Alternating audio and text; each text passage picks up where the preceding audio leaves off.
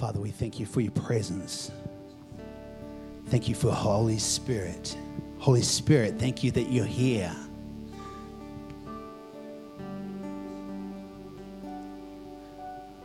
Just as we're in this time of worship, if you need a touch from the Holy Spirit, how about you lift your hands right where you are? Just lift your hands up to the Holy Spirit. Touch him whatever area you know your needs, and I'll pray. Oh, Holy Spirit, I just pray that you reach out to every single person who needs a touch from you. You know the situations. You know our needs. I just pray you touch, minister, refresh, heal. Do whatever you got to do. We open up our hearts to you. We give ourselves to you. We pray move upon us, within us, around us. Shake our worlds in a good way. Stir us up. Make us alive for you. Father, in Jesus' name. Amen. Oh, it's so good to be together. So good to be together. Isn't it great?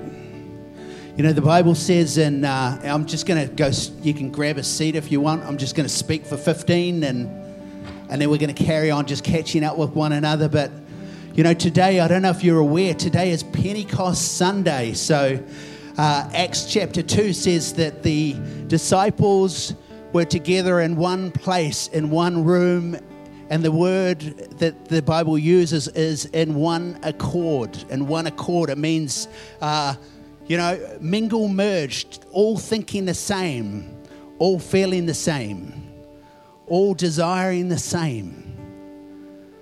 And then it says there was a rushing wind, sound of a rushing wind, shaking.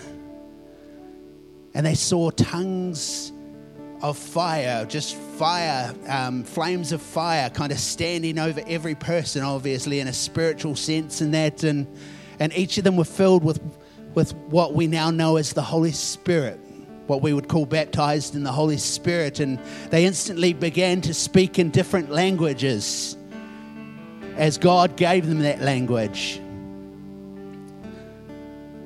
And we know from Acts two that there were people from all around the world. I, I counted up this morning how many countries, over, over fifteen countries from around the world. But it said there were people from every country in the world represented outside. And they heard there was such a commotion with what was happening that they came to investigate what was happening.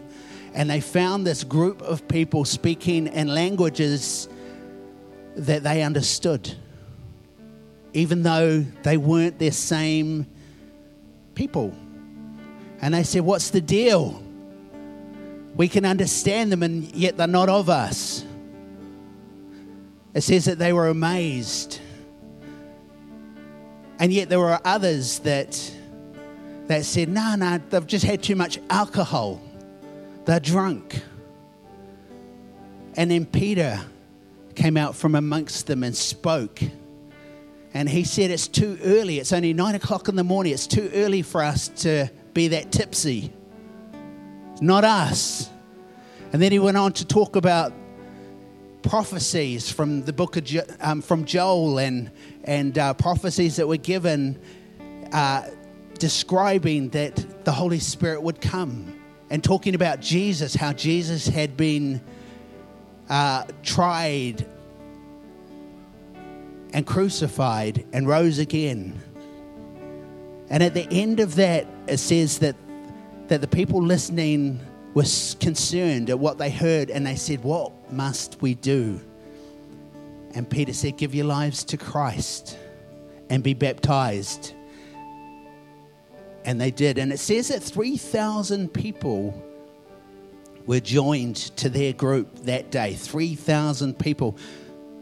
And what I know from um, hearing other people speak and that is that the way they counted in biblical times with that was they would count males. So it wasn't actually three thousand. It was three thousand males. And I was thinking about how do you do the maths on that. I guess If we look at society, males and females are in similar sort of proportions. So you're talking about probably three thousand males, three thousand females, and then all the kids that were around as well. So uh, some some speculate, you know, it could have been eight, could have been ten thousand people. And it said that it was a, the start of of basically what would go on that we would recognize as the church, the start of the Pentecostal church, which we are part of. Jesus said to them, you know, he foretold it, and he said, go and gather together. I'm going to send my helper, my comforter to come. He said, go and preach the gospel, tell, teach people about me, and teach people about how to follow me, and teach them all the ways, and I will send the Holy Spirit as well. Isn't that cool? You know, I was thinking there's, you know, in the early part of the of the nineteen hundreds, about nineteen oh six, in a little place called Azusa Street in Los Angeles, there was this little house with a bunch of about uh, nine or ten people radically praying for Pentecost to come again. And it, and things started to happen. Things started to happen a little bit like Acts two.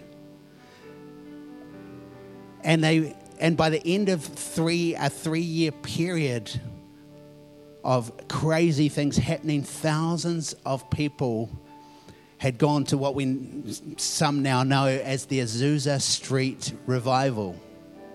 And it is part of the Pentecostal movement. In fact, they they that they attribute that to the fact that we are here today, that Pentecostal movement that started in the early nineteen hundreds and continued and continued and went around the world with miracles and signs and wonders and people cha- people's lives being transformed and changed.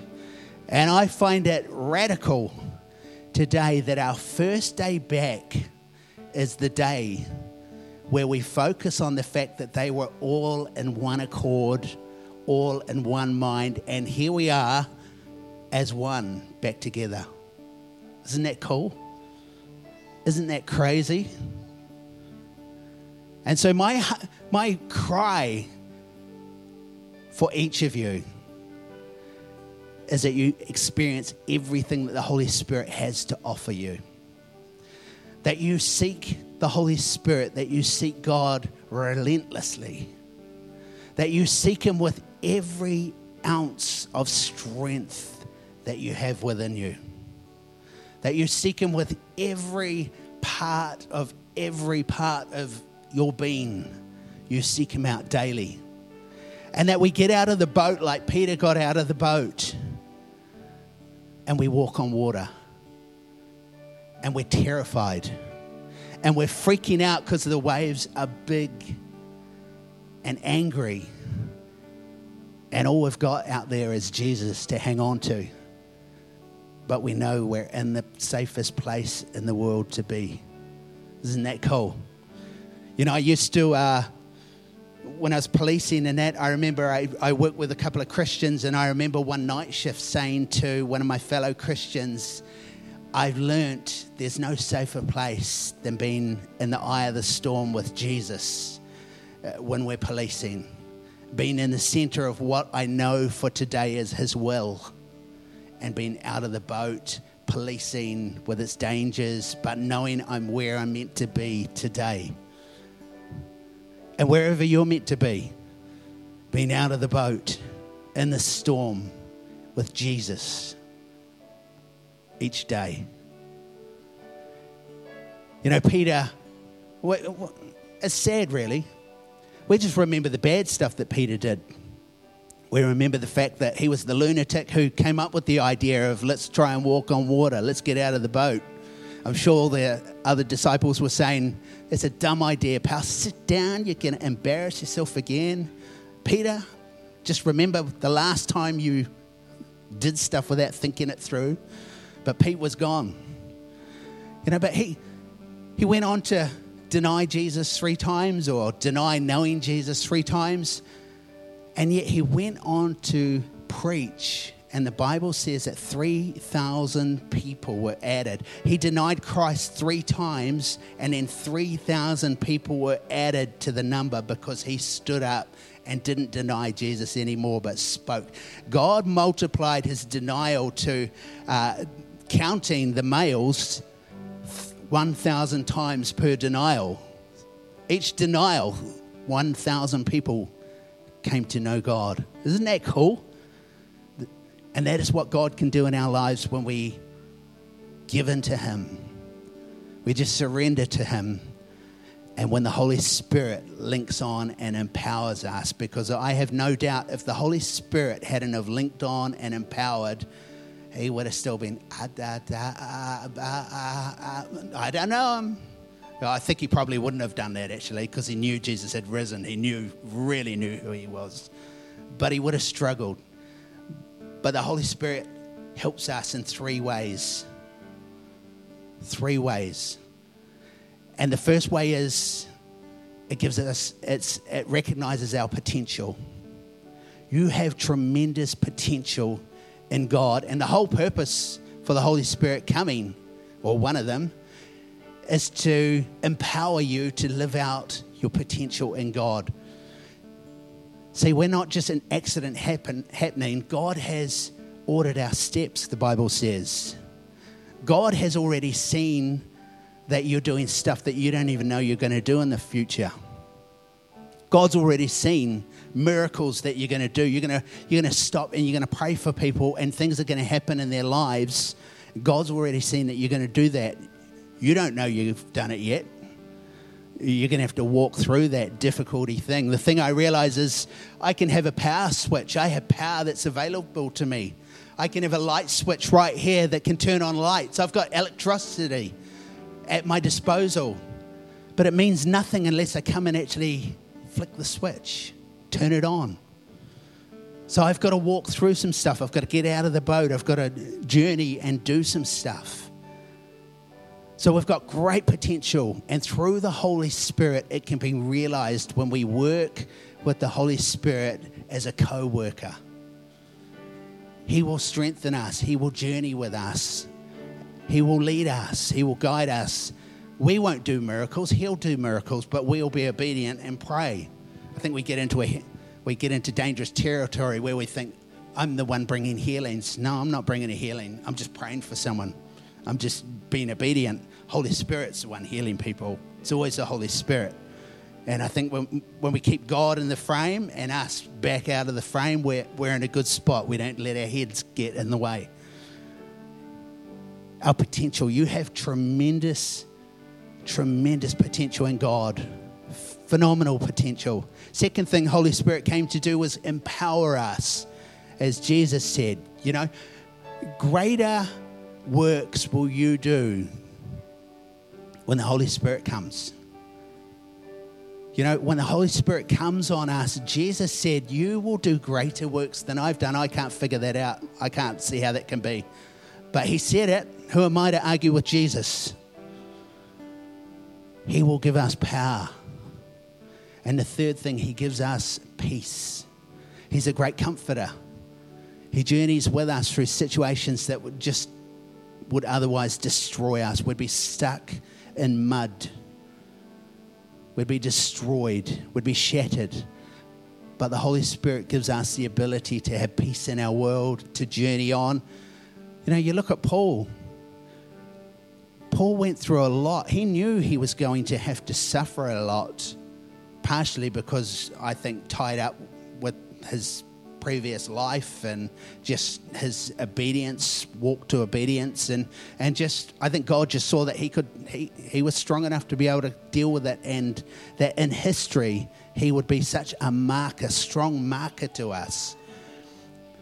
But I don't think he would have been able to do it if the Holy Spirit wasn't there, journeying with him, comforting him with with him, comforting him, giving him peace when he's in prison with Silas. And they're singing hymns, and, and they've been, you know, beaten and in treacherous conditions. But the Holy Spirit's there bringing peace, reassuring them it's going to be okay. It's going to work out. Isn't that cool? How many have known that? You go through stuff and the Holy Spirit is there with you every step of the way, of every step of the way, of every step of the way. So I'm going to pray, and the band's, um, you guys can just start singing again. But how about, they never know what I'm going to do. How about we stand up? If you want a touch from the Holy Spirit this morning, if you want to be powered up in the Holy Spirit this morning, I thought, I, th- I was thinking with the COVID thing, do we bring people forward? You just pop... pop your hand up, or you just lift your hands and, and cry out to God and and just be open to God, and I will pray. And the Holy Spirit, who is all-powerful, will come and put his hand on you and touch you. How's that? So lift your hands and I'll pray. If you want to know more about the Holy Spirit, you can talk to one of the elders or come and sh- make an appointment. We'll catch up for coffee and talk, and we'll do one-on-one prayer or whatever you need. Holy Spirit, I just pray you know what every single person here needs in their life. And I just pray that you move. I pray that people that need a touch from you will get that touch. Such a powerful touch. Pray for the gift of tongues in people's lives. The gift of prophecy upon people. Pray for the gift of healing to be imparted into people. Oh God, all the gifts. Father, we pray, Holy Spirit, just fall on people. Fall on people.